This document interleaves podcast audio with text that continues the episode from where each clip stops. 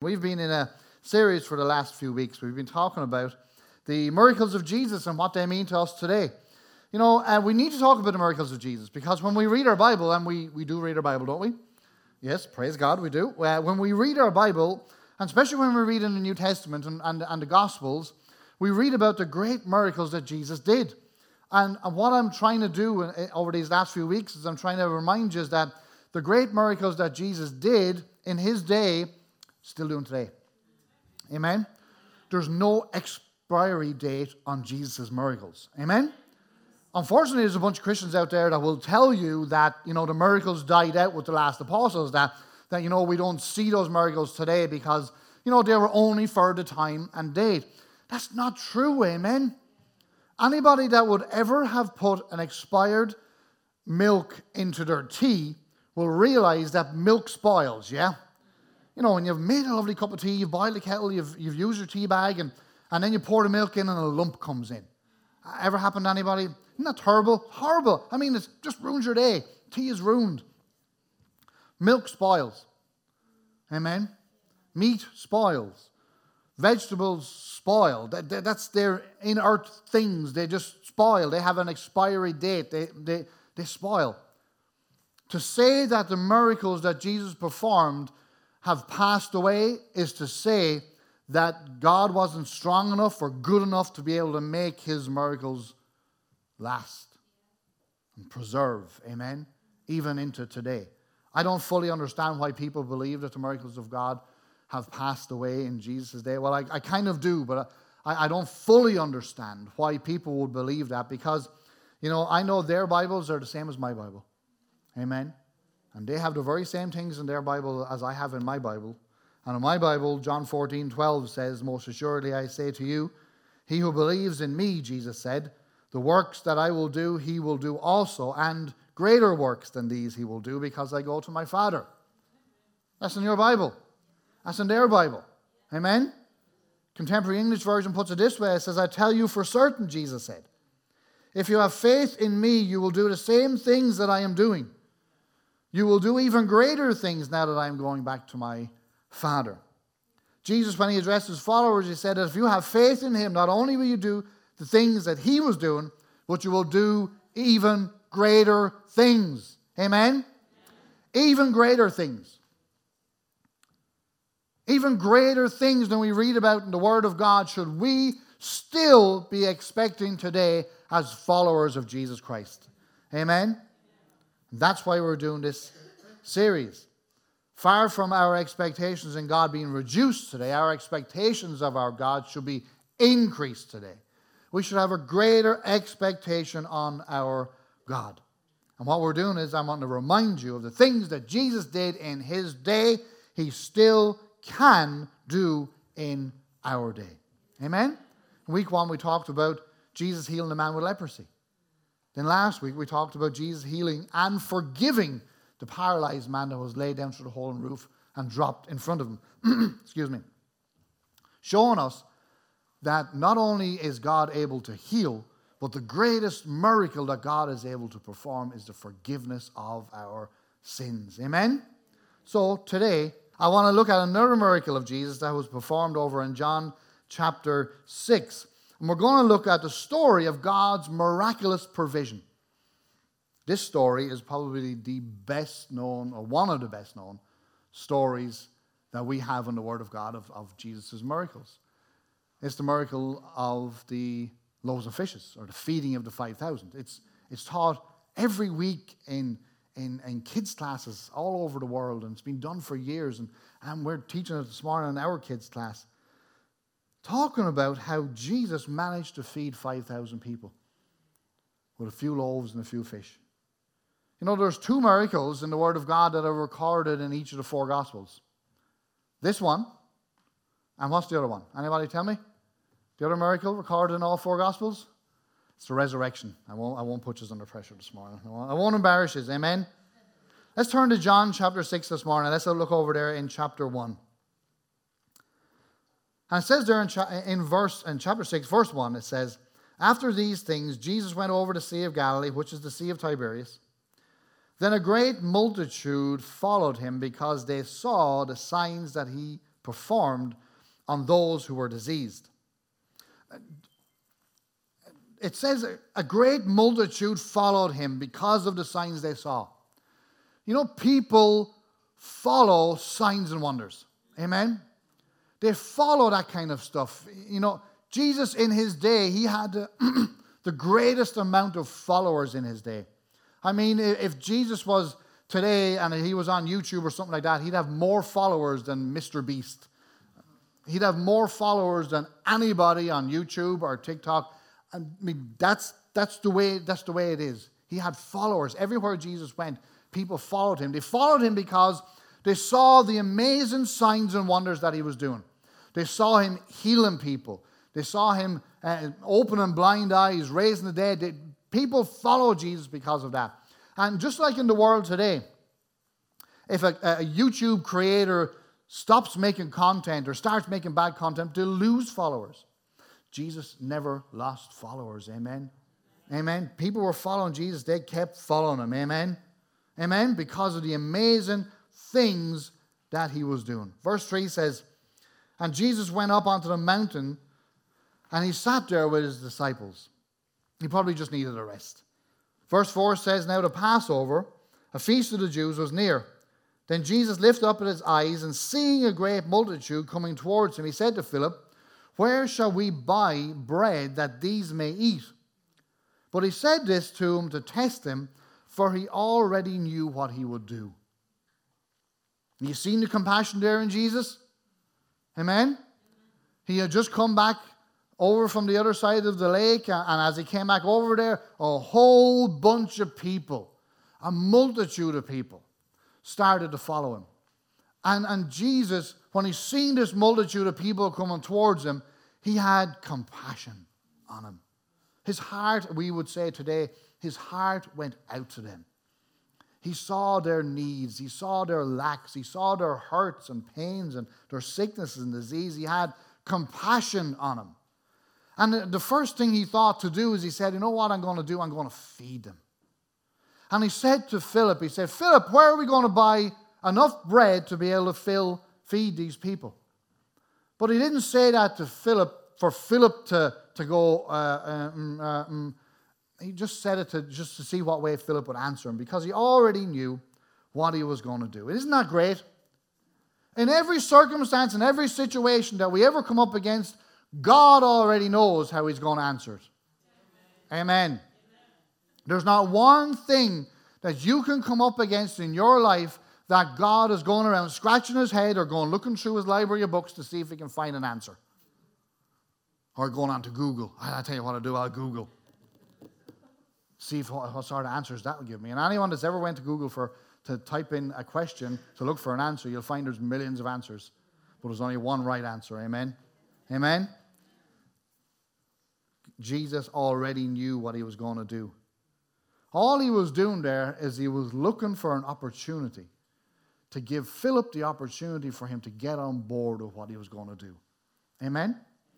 And in every circumstance, in every situation we come up against in life, God is just looking for an opportunity to include us in the answer. Amen? That's all. He just wants to include us in the answer, gives us an opportunity to get on board. Philip said, verse 7, 200 denarii worth of bread is not sufficient for them, for every one of them to, for them, them to have a little. 200 denarii worth, Philip said. Now, 200 denarii to me, you, I mean, that means nothing. What's that? 200 denarii? Well, here it is. One denarii was considered the work or the, the pay that a farm worker received for one day. Okay, we put that into modern context, okay? we can just say, for, for argument's sake, 100 euros would be the average pay that a farm worker or a laborer would get for a day's work today. So 200 denarii worth would be 200 days' pay. 200 by 100 is 20,000 euros. So what basically Jesus was, uh, Jesus was, uh, uh, Philip was saying, that two, 20,000 euros would not be enough to be able to buy enough food, even for everyone to have a little. That's a lot of money, amen? That's a lot of money. Two, 20,000 euros wouldn't be sufficient enough for all of them to have just a little. But you know what the crazy thing about this whole uh, um, thing that you're reading there? The crazy thing about it is, is that when God asks us a question, we come back with a euros, a dollars, or pound answer. When God asks us a question, you know, you know, Philip, how are we going to feed these people? Philip comes back and said, you know what? 20,000 euros wouldn't be enough to feed these people. And I think a lot of times when God asks us a question, we come back with a, a, a valuation. We come back with a, we work it out ourselves. I wonder, you know, what's it going to cost for me to do what God has asked me to do? Amen? And you know, God, the creator of the universe, He asks us a question about our situation, and our response to Him is a valuation on it. Amen? Isn't that totally silly? It's so silly. When God asks Philip and when he asks us, we don't need to come back with a, a, euro valuation on it. Because God, the creator of the universe, the guy who owns everything, the, the Word of God says the silver and the gold are His. The cattle on a thousand hills are His. So when God asks us to do something, we shouldn't put a valuation on it. We should just say, Well, God, you're asking me to do it. You've already worked it out how you're going to do it. Because that's what the Word of God said here. He said that he asked Philip this to test him because he already knew what he was going to do. So Philip should have just said, I don't know, Lord, but you know. Do your thing. I trust you. Do your thing. Amen? Verse 8 says, One of the disciples, Andrew, Simon Peter's brother, said to him, There is a lad here who has five barley loaves and two fish. But what are they among so many?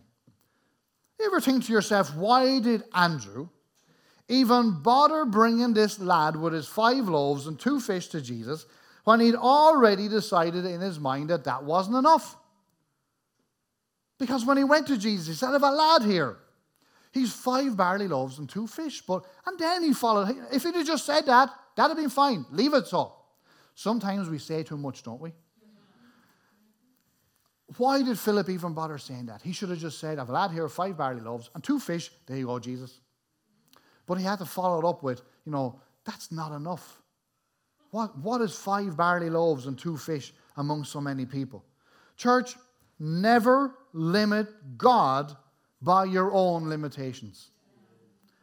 Amen? Andrew's limitations were there are only five loaves and two fish, Jesus. That's not enough. Sometimes we go to God and say, God, I've only got X, Y, and Z. That's not enough. Lord, I'm not able to do anything else. This is as much as I'm able to do, Lord, and what I can do is not enough. Church, never limit what God can do in your life based on your own finances or your own abilities. Amen? Just give what you have to God and allow Him to do the rest. Amen. Jesus said in verse 10 Make the people sit down. Now there was much grass in that place, so the men sat down in numbers of about 5,000. That's a crowd, amen? 5,000 men, not to mention the women and children. Now, some people say, well, maybe there weren't women and children there. There was. Matthew, remember I told you? Four Gospels, all four Gospels give the same account of this story. In Matthew, in his account of the story, he said in verse 21 of chapter 14, he said, Now those who had eaten were about 5,000 men, besides women and children. That's a big crowd. 5,000 men. Now we're saying that maybe only half of the men brought their women with them. That's another 2,500. We're saying that maybe another 2,500 kids. There could have been at least 10,000 people there that day. Maybe more. Maybe that's a conservative number. But there could have been 10,000 people. And they only had five small loaves and a couple of fish. Absolutely, totally, and utterly useless and insufficient in Andrew's or Peter's hands for so many people. But verse 11 says, Jesus took the loaves. Church, whatever you need in your life, always put it back in Jesus' hands. Whatever resource that you have, put it in Jesus' hands. Because what I have and what you have is not enough. It's never going to be enough. But if we take what we have and put it in Jesus' hands, we'll have an abundance. Amen? So, that, so Jesus took the loaves, and when he had given thanks, he distributed them to the disciples, and the disciples to those sitting down, and likewise of all the fish, as much as they wanted. God put these loaves and fish, he, he gave thanks for them. And, church, no matter how much or how little you have, you should always give thanks for it. I think a lot of times, you know what, we look at what we have and we say, that's not enough. And we say, I need more. But we forget in our, in our search for more, we forget to give thanks for what we have. Amen? Because I can guarantee you, as little as you think you have, you have more than most. Amen? Always give thanks for what you have. No matter whether it's not enough or whether it's more than enough, always give thanks to what, for what you have. First thing Jesus did, even with that little, he said, God, I give you thanks for what little we have.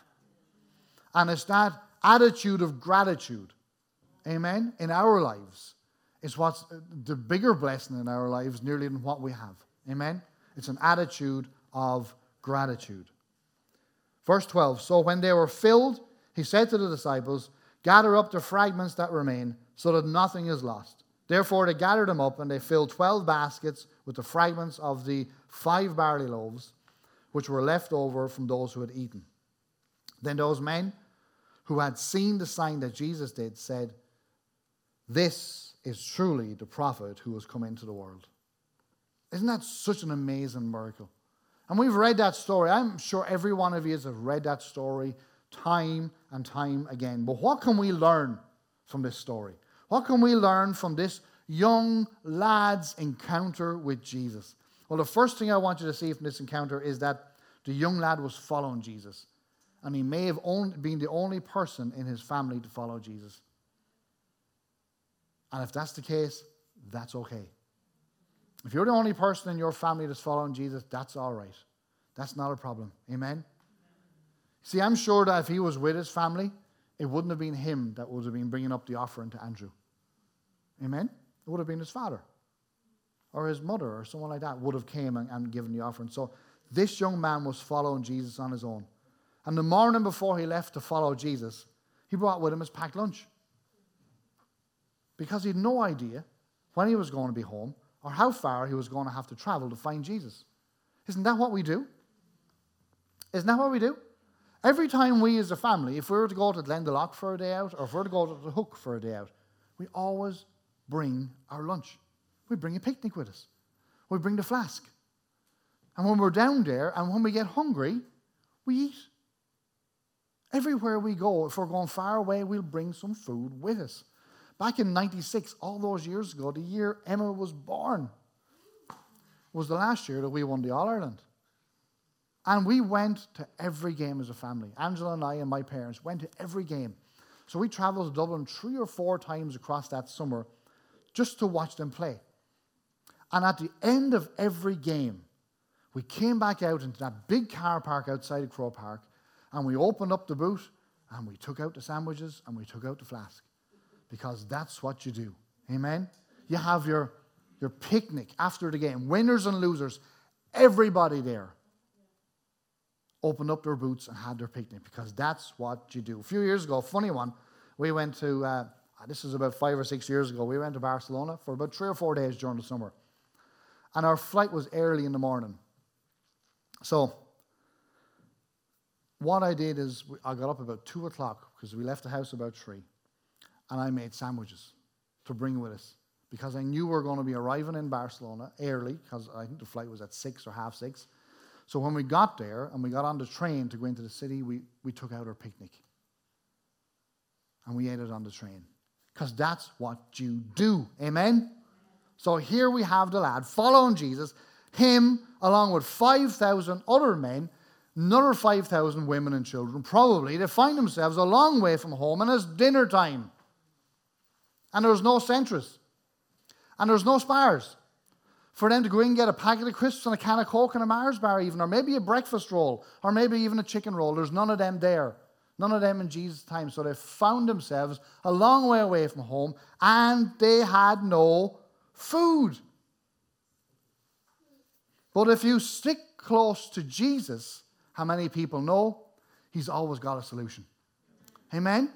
If we stick close to Jesus, he's always got a solution. And this lad that was following Jesus, he, he wasn't following Jesus at a distance.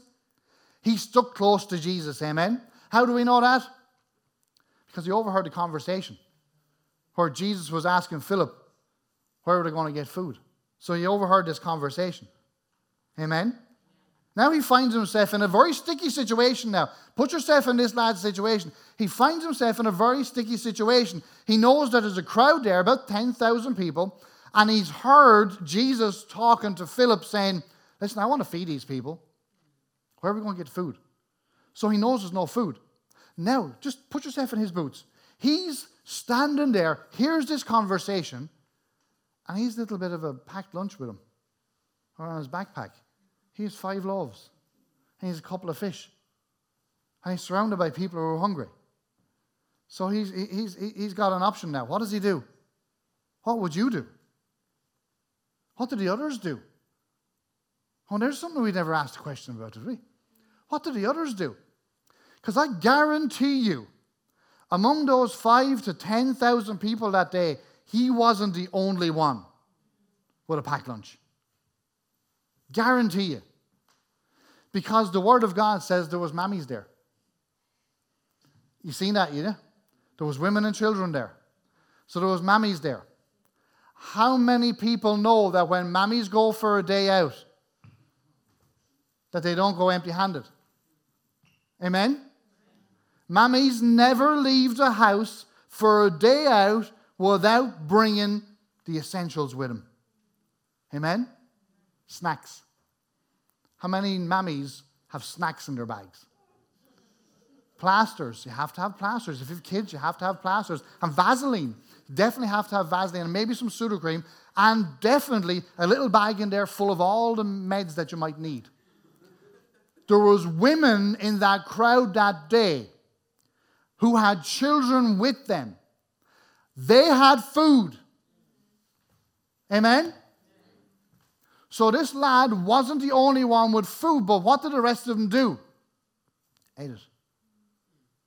They ate their food. I worked with a lad, right? who, this is a Wexford saying, okay? What was said about him, he was, right, okay, if, if, he, if he was among five of us, right, and he had chewing gum with him, he'd, he'd eat his chewing gum like this, flick it into his, mouth. really, you know, you wouldn't even see him doing it unless you were really watching him. He'd take it out of his pocket and he'd just slip it into his mouth like that. We used to say, this is a Wexford saying, we used to say that he'd peel an orange in his pocket. All right? Anyone ever heard that one before? He was that mean that he peeled an orange in his pocket. So I guarantee you this day that there was thousands of people in that crowd that day that had food. And instead of giving what they had to Jesus, they ate it.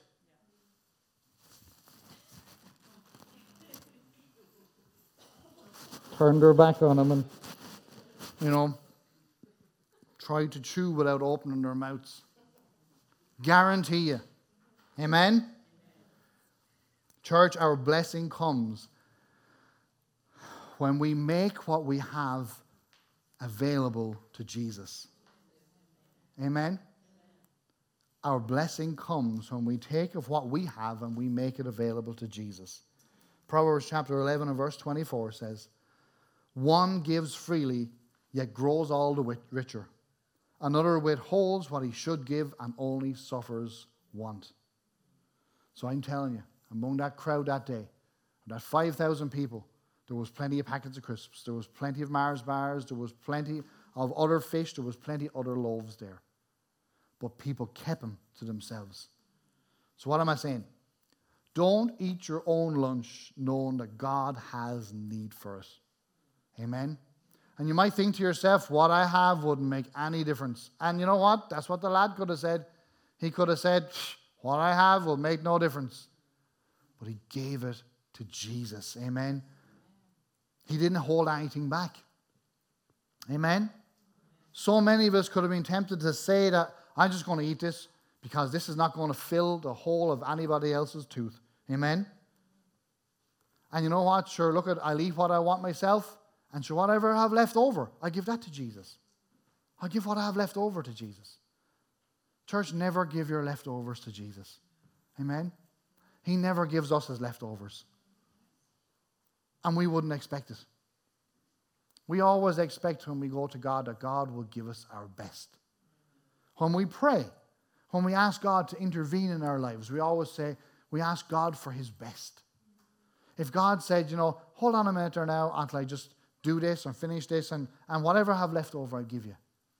That's not the way God operates with us, and we shouldn't operate that way with God. Amen? Never give God your leftovers, give God your best. Amen? This young lad, he was hungry too, you know. He was hungry as well. Everyone, It said that they were hungry, uh, you know. This young lad was hungry too.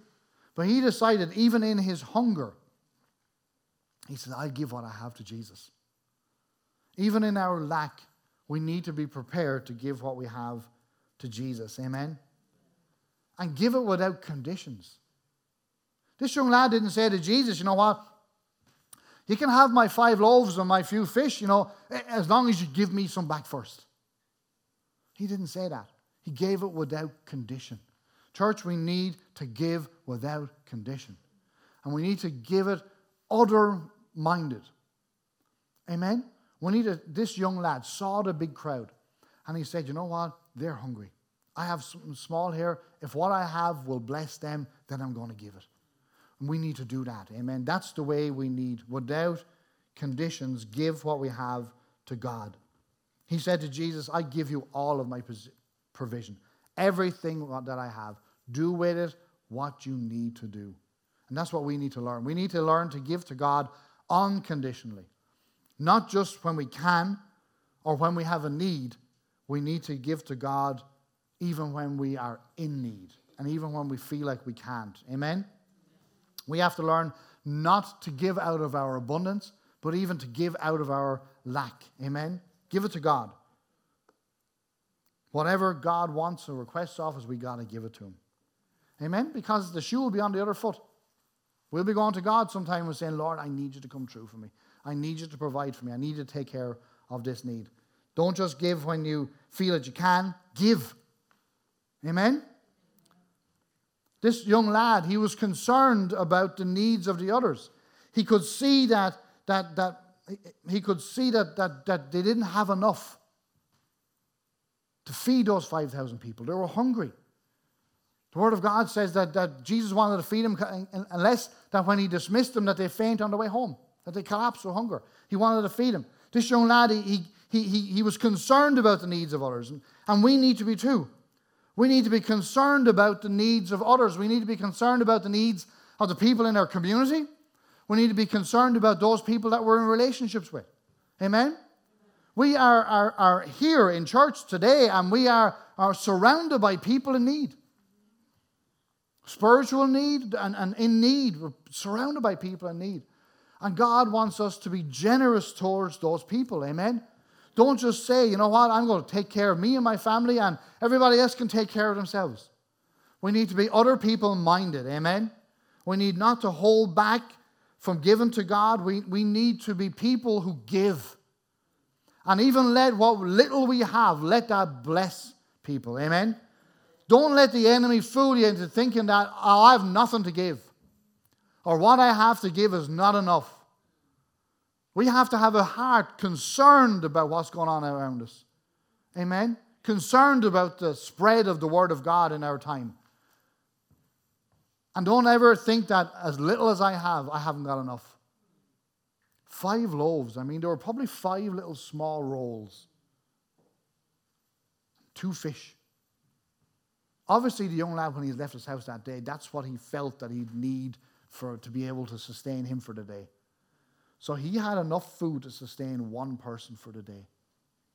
But yet he gave what he knew was only good enough for one person because he was concerned about the needs of the five or ten thousand people that were there. Don't ever think that we haven't got enough to give. Amen. We do. We do. We do. We absolutely do. We have enough to give. Verse 11 says, And Jesus took the loaves, and when he had given thanks, he distributed them to his disciples, and the disciples to those sitting down, and likewise the fish as much as they wanted. As much as they wanted. God can take as little as we have and make and stretch it to be able to take care of the needs of those whom he needs to take care of. Amen. I don't know whether I, I, I don't know whether I'm explaining this as well as I'm thinking it. But I know that every one of us have been in a situation where we said, What I have is not enough. I've only got enough to take care of the things that I need to take care of. You don't understand the needs I have. God does. Amen. When that young lad came to Jesus, God could, uh, Jesus looked at him and he saw a young boy's lunch. He knew that all he had was enough for him. So God knows your lack, He knows your needs. But the only way God can bless you and bless others is by us laying out what we have to Him. Jesus didn't say to that young lad, He didn't say, you know what, thank you, son, for the offer, but it's just not enough. God will never say that to you when you bring your offering to God. He'll never say, Thank you for your offering, but you know what? It's just not sufficient. Never think that you don't have enough to give. God wants us to get in on what God is going to do. See what God could do with those five loaves, five little rolls, and a couple of fish. He fed thousands.